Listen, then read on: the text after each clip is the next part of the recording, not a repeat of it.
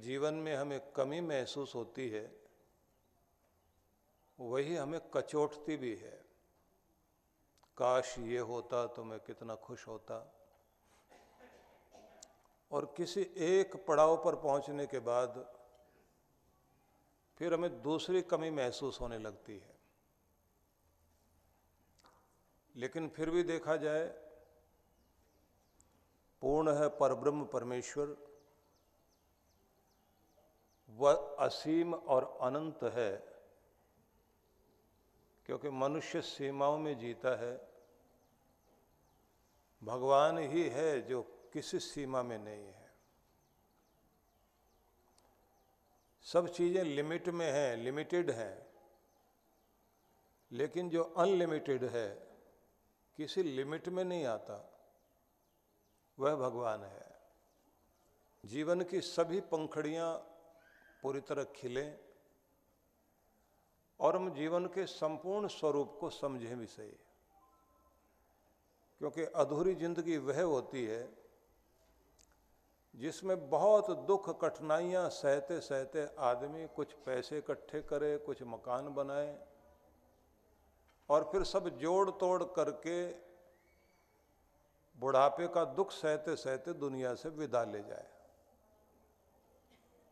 तो एक बड़ा सवाल मन में उस समय आता है कि सारी कठिनाइयाँ सही, बड़े दबाव सहे, सब कुछ बनाया, दूसरों के हाथ में दिया, जिनको दिया उनको उसकी कोई परवाह नहीं, जिनके लिए जिए उनको कोई मान नहीं, और मोह ममता में आकर और दुनिया की जोड़ तोड़ करने में गुनाह और कर लिए आत्मा को कलुषित कर लिया। जन्मों तक के लिए योनियों में भटकने तक की स्थिति आ गई। पशु योनि में, कीट योनि में, पतंग योनि में, पक्षी योनि में, जलचर बने नबचर बने, नाली में रेंगे, अंधेरे में जिए। कौन सी योनि में जाकर गिरेंगे? ये जीवन मिला था, बड़ा महत्वपूर्ण। और जिया तो कैसे जिया? न जीवन में कोई तृप्ति है, न कोई संतुष्टि है। बचपन ज़रूर खुशी खुशी में बीता था, लेकिन बड़े बड़े होते होते चिंताएँ, दबाव, तनाव ने हम सब की ज़िंदगी को इस तरह से चाटना शुरू कर दिया जैसे कोई दीमक किसी लकड़ी को खोखला कर देती है और जीवन के अंतिम भाग तक पहुँचते पहुँचते व्यक्ति सोचता है, चलो, अपने बच्चों के लिए हमने कुछ किया। उनकी ज़िंदगी आसान बनाई। लेकिन देखा जाए, जो हम आसान बनाने में लगे होते हैं, वही ज़्यादा मुश्किल में डालने वाला काम होता है। बच्चों को संस्कार दिए जा सकते हैं, ट्रेंड किया जा सकता है, शिक्षा दी जा सकती है, व्यवस्थित किया जा सकता है। उनके मन मस्तिष्क को तैयार किया जाता है। उनकी बौद्धिक क्षमता को विकसित किया जा सकता है। लेकिन अगर आप ये सोचते हैं कि कंधे पर बैठा कर दुनिया दिखाओगे तो वो कभी भी अपने पाँव से मज़बूत नहीं हो सकेंगे। ज़िंदगी की कठोरता का सामना नहीं कर पाएँगे। लेकिन सब लोगों की एक ही कोशिश होती है। राजा का बेटा है। राजा कोशिश करता है कि बच्चे को कोई तकलीफ़ ना हो। राजा से ज़्यादा महत्वपूर्ण रानी है, वो कहती है, मैं तो अपने बच्चे के पाँव ज़मीन पर पड़ने ही नहीं दूँगी। राजा ने तो व्यवस्था यहाँ तक कर दी कि घर के आँगन में सब जगह साफ़ सफ़ाई करवा के चमड़ा बिछवा दिया। बच्चा खेलेगा तो इसमें उसको न धूल लगे, न कांटा, न कंकर। तो एक छोटे से दायरे में ही राजकुमार खेल रहा है। लेकिन जैसे ही वो वहाँ से दौड़कर बाहर जाना चाहता है तो उसके नौकर चाकर रोकते हैं। बच्चा चिल्लाता है और कहता है कि मुझे यहाँ से आगे जाना है। एक दिन राजा के गुरु ने देखा, और कहा, इस बच्चे को पंगु क्यों बना रहे हो? इतने लिमिट में क्यों रख रहे हो? अगर इसे कुछ बड़ा करना चाहते हो तो कुछ बड़ी सोच रखो। तो राजा रानी दोनों बोले कि बाहर कंकर, पत्थर, धूल, मिट्टी, कितने तरह के तो कीटाणु, विषाणु, वायरस हैं। गुरु ने कहा कि तुम सारी दुनिया में चमड़ा नहीं बिछा सकते, सारी दुनिया का इलाज नहीं कर सकते। कितने भी बड़े राजा हो जाओ तो भी पूरी ज़मीन को नहीं ढक सकते। बस इतना करो, बच्चे के पाँव में जूते पहना दो, अपने आप काम चल पड़ेगा। ये जहाँ जहाँ भी जाएगा, वहीं सुरक्षित हो जाएगा। वो जो बच्चों के पाँव में जूते पहनाने वाली बात है, बस वो माँ बाप की ज़िम्मेदारी है। वो संरक्षण देना ज़िम्मेदारी है कि उनकी दौड़ नहीं रुकनी चाहिए। उनकी यात्रा नहीं रुकनी चाहिए। लेकिन मन मस्तिष्क में वो कवच देना ज़रूरी है कि खुद की रक्षा खुद कर सके।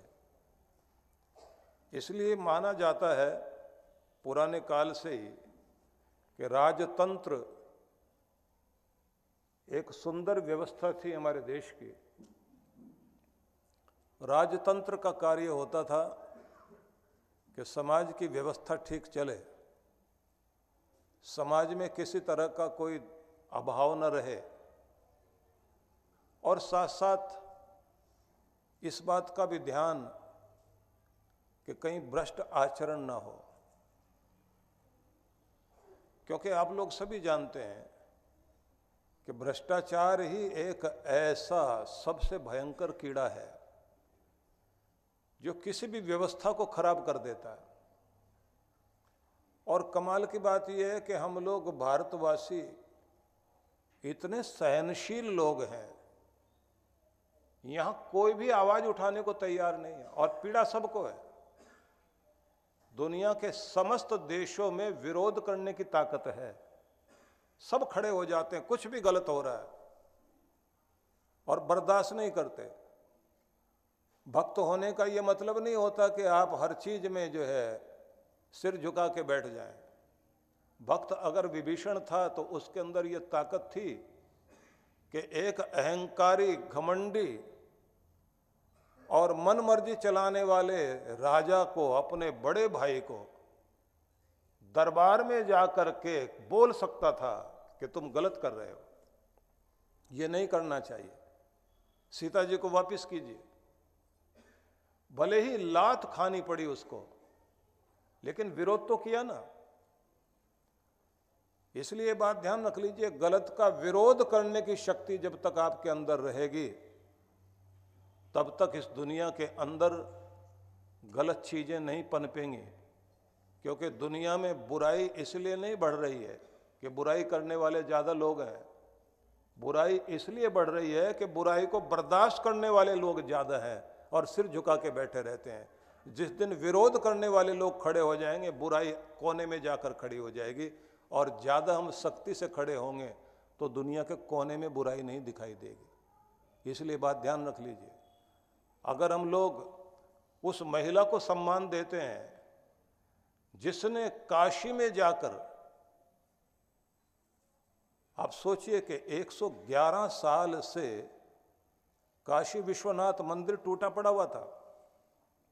जिस महिला ने जाकर के वहाँ कुएँ से शिवलिंग निकलवाया और काशी विश्वनाथ मंदिर को बनवाने में योगदान दिया उस महिला का नाम था अहिल्याबाई होलकर। और अन्याय का विरोध करने के लिए और न्याय स्थापित करने के लिए इतनी कठोर थी कि उसने अपने बेटे को भी मौत की सजा दी थी। कि अगर इस तरह से प्रजा के लोगों को अन्यायपूर्वक तुम नृशंस हत्या करोगे तो तुम्हारे ऊपर भी उसी तरह दंड लागू होना चाहिए। और उसी का परिणाम ये हुआ था कि जिस समय वो महिला वाराणसी में गई, काशी में गई और वहाँ जाकर के उसने मंदिर बनवाना शुरू किया तो पंजाब की धरती से राजा रणजीत सिंह ने कहा कि अगर इन्होंने मंदिर बनवाया है तो उस मंदिर के गुंबद के लिए एक हज़ार किलो सोना मैं देता हूँ कि वो मढ़ा जाना चाहिए उसके ऊपर। कि भगवान का इतना सुंदर स्थान बन रहा है और काशी दुनिया में सबसे ऊँची है। काशी की शोभा, काशी विश्वनाथ से है। तो उस मंदिर के कलश पर सोना लगना चाहिए। और भगवान ने अगर मुझे इतनी ताकत दी है तो भगवान का भगवान को अर्पित करने के लिए मुझे तैयार रहना चाहिए। बड़ी श्रद्धा भाव से शुद्ध एक हज़ार किलो सोना उन्होंने भिजवाया।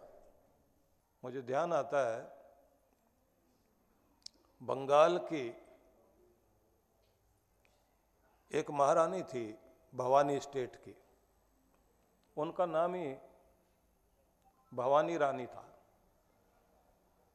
काशी में जब वो गई तो वहाँ देखा कि मंदिर तो बन गया है, काशी विश्वनाथ का। लेकिन जो इतना बड़ा नाम सुना जाता था कि जिस काशी के अंदर इतने बड़े बड़े विद्वान, पंडित, ज्ञान, ध्यान, शिक्षा, सब कुछ चलती थी, वहाँ आज विद्यालय नहीं दिखाई देते। विद्वान लोग नहीं दिखाई दे रहे और जो हैं भी बेचारे वो छिपे छिपे घूम रहे हैं। तो उसने कहा, औरों ने और काम किया होगा। अब मैं भी कुछ काम करती हूँ। गंगा में डुबकी लगाई और डुबकी लगाने के बाद जैसे ही निकली बाहर तो हाथ में गंगा जल लेकर के कहा, एक साल इस ज़मीन पर यहीं रहूँगी और हर दिन एक संस्कृत पाठशाला बनवाने के लिए अपनी तरफ़ से योगदान दूँगी।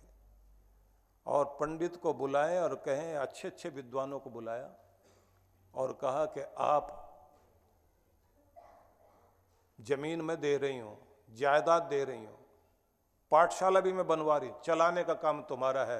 एक से एक विद्वान बनने चाहिए। तीन सौ पैंसठ पाठशालाएँ बनवाई उसने वहाँ पर। एक साल के बाद अपने देश में वापस लौटी। उसने कहा, ज़मीन जायदाद सबके पास होती है, दौलत सबके पास होती है, दिल नहीं होता लोगों के पास। तो ऐसे लोगों ने हमारे देश का निर्माण किया है। काशी में जब आप जाते हैं तो अहिल्याबाई होलकर की तरफ़ से बने हुए धर्मशालाएँ, वहाँ के मंदिर, वहाँ के स्थान दिखाई देते हैं। गौरव होता है। हम सब की कोशिश होनी चाहिए। ये तन तो बहुत ज़्यादा देर तक रहने वाला नहीं दुनिया में। लेकिन कुछ ना कुछ ऐसे निशान छोड़कर जाएँ दुनिया में कि पीछे हमारे द्वारा लगाया गया पुण्यों का बाग, हमारे खाते में पुण्यों का अंश पैदा करता रहे और ऐसे लोग जो कार्य करके जाते हैं वो अगला जन्म जब पाते हैं तो लोग देखते हैं कि कोई बड़ा काम नहीं कर रहे हैं, फिर भी उनको धन भी है, ज़मीन, जायदाद, रुपया, पैसा, कहीं भी हाथ लगाते हैं, बढ़ते जाते हैं। लोग कहते हैं कि ऐसी क्या बात है, ये बढ़ कैसे रहा? पता लगता है कि पिछले जन्म में ज़रूर कोई न कोई पुण्य का बाग लगाया था, जो आज वो फल फूल रहा है और बढ़ रहा है।